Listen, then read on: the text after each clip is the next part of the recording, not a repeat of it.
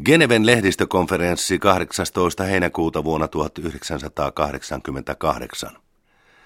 Etelän komission puheenjohtaja Manmohan Singh tähdentää kuulijoille, että kolmatta maailmaa varjostavaa velkakriisiä ei ratkaista teknisillä keinoilla. Hän muotoilee sanomansa näin.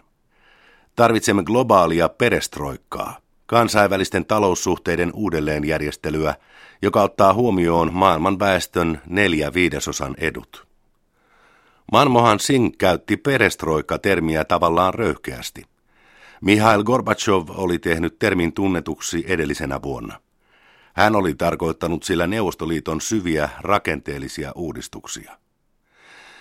Intian nykyinen pääministeri Manmohan Singh tarkoitti globaalilla perestroikalla puolestaan kansainvälisten instituutioiden, kuten Maailmanpankin, Maailman valuuttarahaston ja YK turvallisuusneuvoston uudistamista.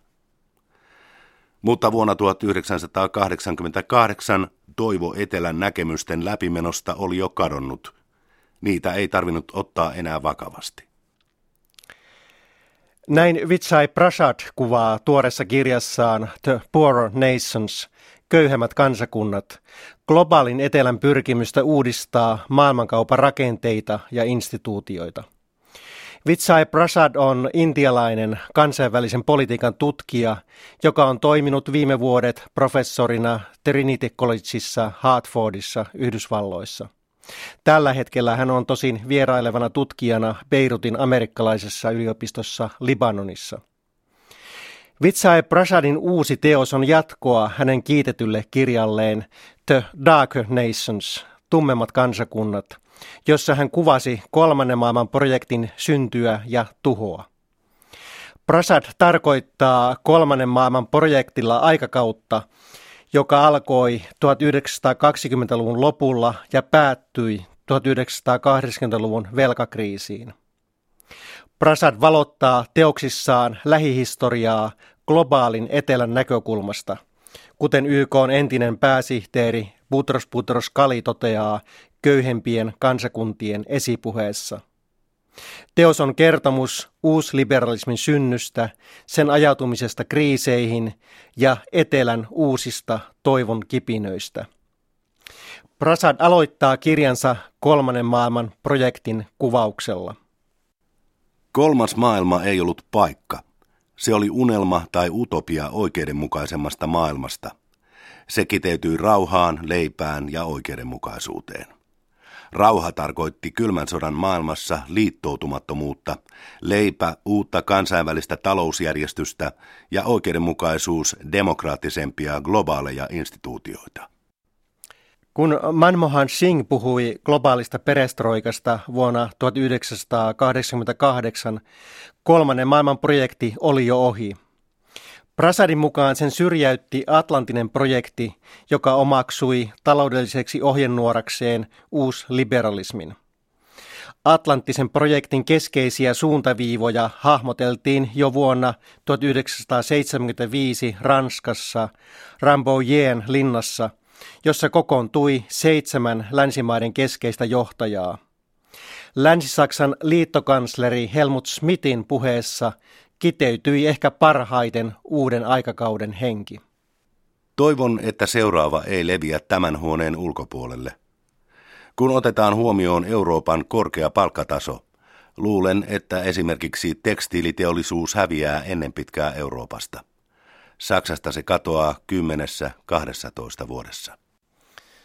Helmut Smithin puhe ennakoi Atlanttisen projektin uutta globaalia työnjakoa, jota Prasad kutsuu uudeksi tuotannon maantieteeksi. Atlanttisen projektin toteutuminen edellytti sen vastavoimien nujertamista. Sosiaalidemokraattien hyvinvointivaltion agenda kaatui seuraavalla vuosikymmenellä kustannusten kalleuteen – Kommunistien agenda mureni Neuvostoliiton romahtaessa ja kolmannen maailman projekti sai puolestaan väkivaltaisen loppunsa velkakriisissä. Tämä prosessi avasi ovet uusliberalismin hegemonialle. Uuden järjestyksen keskeisiksi toteuttajiksi tulivat kansainvälinen valuuttarahasto ja maailmanpankki. Velka oli vienyt monet globaalin etelän maat kuilun partaalle – Budjettivajeet olivat katastrofaalisia. Kansainvälinen valuuttarahasto saneli niille rakennesopeutusohjelmaksi kutsutun reformikuurin. Kuurissa oli jokaiselle maalle samat neljä kohtaa. Yksityistäminen, markkinoiden liberalisointi, markkinapohjainen hinnoittelu ja kaupan vapauttaminen. Valuuttarahaston painostamina valtiot vähensivät sosiaalimenojaan ja yksityistivät julkisia palveluitaan. Vitsai Prasadin mukaan maat menettivät prosessissa suuren osan itsenäisyydestään. Etelä joutui asiakkaan asemaan, tai verantapojaksi, kuten eräs nigerialainen diplomaatti asian ilmaisi. Markkinoiden globaali säätelemätön vapauttaminen kärjisti tulonjakoa. Tämä hyödytti lähinnä monikansallisia yhtiöitä ja yhtä prosenttia maailman väestöstä. Näin kolmannen maailman projektin utopia oikeudenmukaisemmasta uudesta kansainvälisestä talousjärjestyksestä vaihtui omaisuuden uusjaon kansainväliseksi järjestykseksi. Nyt tuota uutta järjestystä on toteutettu kolme vuosikymmentä.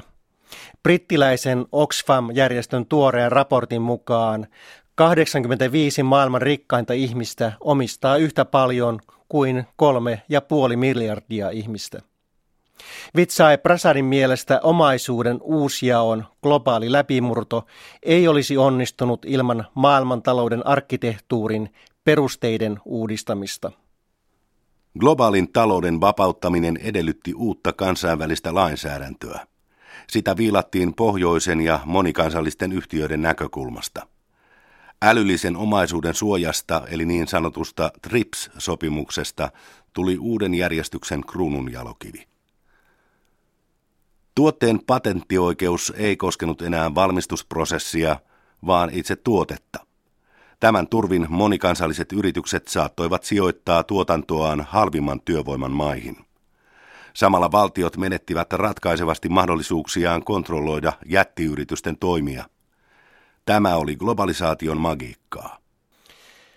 Tuo magiikka on pyörittänyt kiivaasti esimerkiksi Nigerian ja Intian taloutta bruttokansantuotteella mitattuna – Molemmissa maissa kasvuluvut ovat olleet 7-8 prosenttia.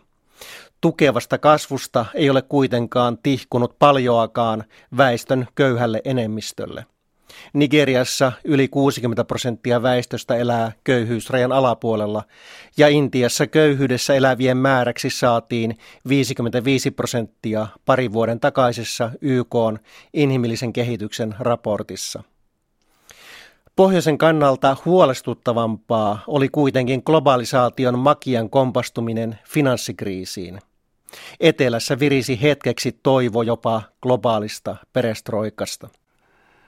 Finanssikriisin kärjistyessä 2007-2008 pohjoisen johtajat joutuivat etsimään etelästä ylijäämiä. Hädissään he olivat valmiita jopa laajentamaan teollisuusmaiden ydinryhmän G8-maat G20-ryhmäksi sillä suuria kehitysmaita sekasorto ei ollut juuri keikuttanut. G20-maat kokoontuivat vuosina 2009-2010 neljä kertaa, ja jokaisessa kokouksessa tehtiin lupauksia globaalista perestroikasta. Lupailtiin, että G8-ryhmä korvattaisiin G20-ryhmällä. Etelälle luvattiin suurempaa vaikutusvaltaa kansainvälisessä valuuttarahastossa ja Maailmanpankissa – Lupausten turvin Kiinasta ja Intiasta kerättiin ylijäämävaluuttaa erilaisiin kansainvälisiin vakauttamisrahastoihin. Kun pohjoisen pörssien valot syttyivät jälleen, lupaukset globaalista perestroikasta unohdettiin vähin äänin. Pohjoisessa ei toteutettu koskaan sellaisia rakennesopeutusohjelmia, joihin etelä pakotettiin velkakriisin aikana. UNCTADin konferenssissa 2012 Pohjoisen edustajat yrittivät jopa kiistää pankkien luottokriisin aikaiset finanssimetkut. Tuntui kuin vuotta 2007 ei olisi koskaan ollutkaan. Vitsai Prasad ei kuitenkaan usko, että pohjoisen huolet olisivat ohi. Finanssikriisi oli merkki uusliberalismin syksystä, ja ennen pitkää syksy kääntyy talveksi. Kiinan luotottamana Yhdysvallat velkaantuu vauhdilla – Terrorismin vastaisiin sotiin ja turvallisuutensa kohentamiseen maa on käyttänyt vuodesta 2001 lähtien noin 7,6 biljoonaa dollaria. Yhdysvaltojen valtion velkaan 17 biljoonaan dollariin suhteutettuna se on noin 45 prosenttia. Ideologioilla on tapana synnyttää omat haudankaivajansa.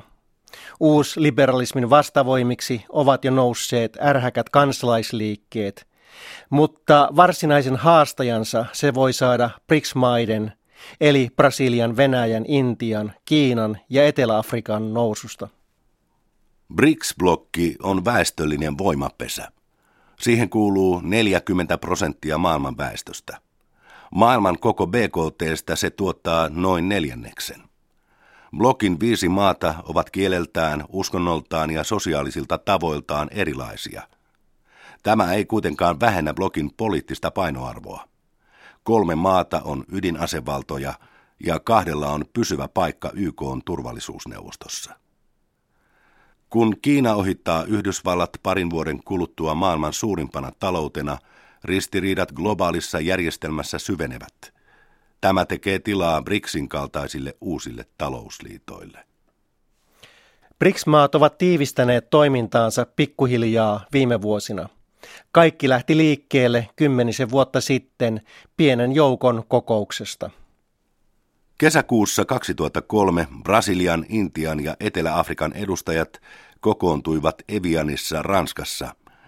Näissä keskusteluissa päätettiin uuden unionin perustamisesta – eräänlaisesta etelän vastineesta G8-maille. Kaksi vuotta myöhemmin neuvotteluihin tulivat mukaan Kiina ja Venäjä. Kiinasta liitto sai tarvittavat taloudelliset muskelit. Maiden tulo maailman näyttämölle on edennyt hiljaisuudessa ilman näyttäviä PR-kampanjoita. Kun BRICSin maat perustivat viime vuonna Etelä-Afrikan Durbanissa oman kehityspankin, siitä annettiin vain lakoninen tiedotus, olemme päättäneet perustaa uuden kehityspankin. Nyt on keskusteltu myös oman luottoluokitusyhtiön perustamisesta vaihtoehdoksi pohjoisen Moody'sille ja Standard Poor'sille. Vaikka BRICS-maat perustavat omia finanssiinstituutioita, ne eivät ole luopuneet etelän perinteisestä vaatimuksesta uudistaa maailmanpankkia ja kansainvälistä valuuttarahastoa. BRICS-maiden vaikutusvalta tulee lisääntymään maailman taloudessa ja kansainvälisessä politiikassa. Mutta ovatko ne haastamassa uusliberalismin ideologian? Tästä on Prasadin mukaan vain vähän merkkejä. BRICS-maat ovat vaatineet pohjoiselta vastuullisempaa makrotalous- ja finanssipolitiikkaa. Julkilausumissa on myös korostettu julkisen sektorin ja valtion yhtiöiden merkitystä.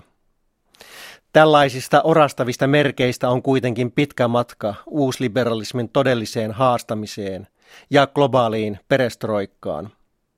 Vitsai Prasad näkee näissä ideologisissa halkeamissa kuitenkin toivon kipinöitä. Nykyisellään BRICS-blokki on konservatiivinen voima.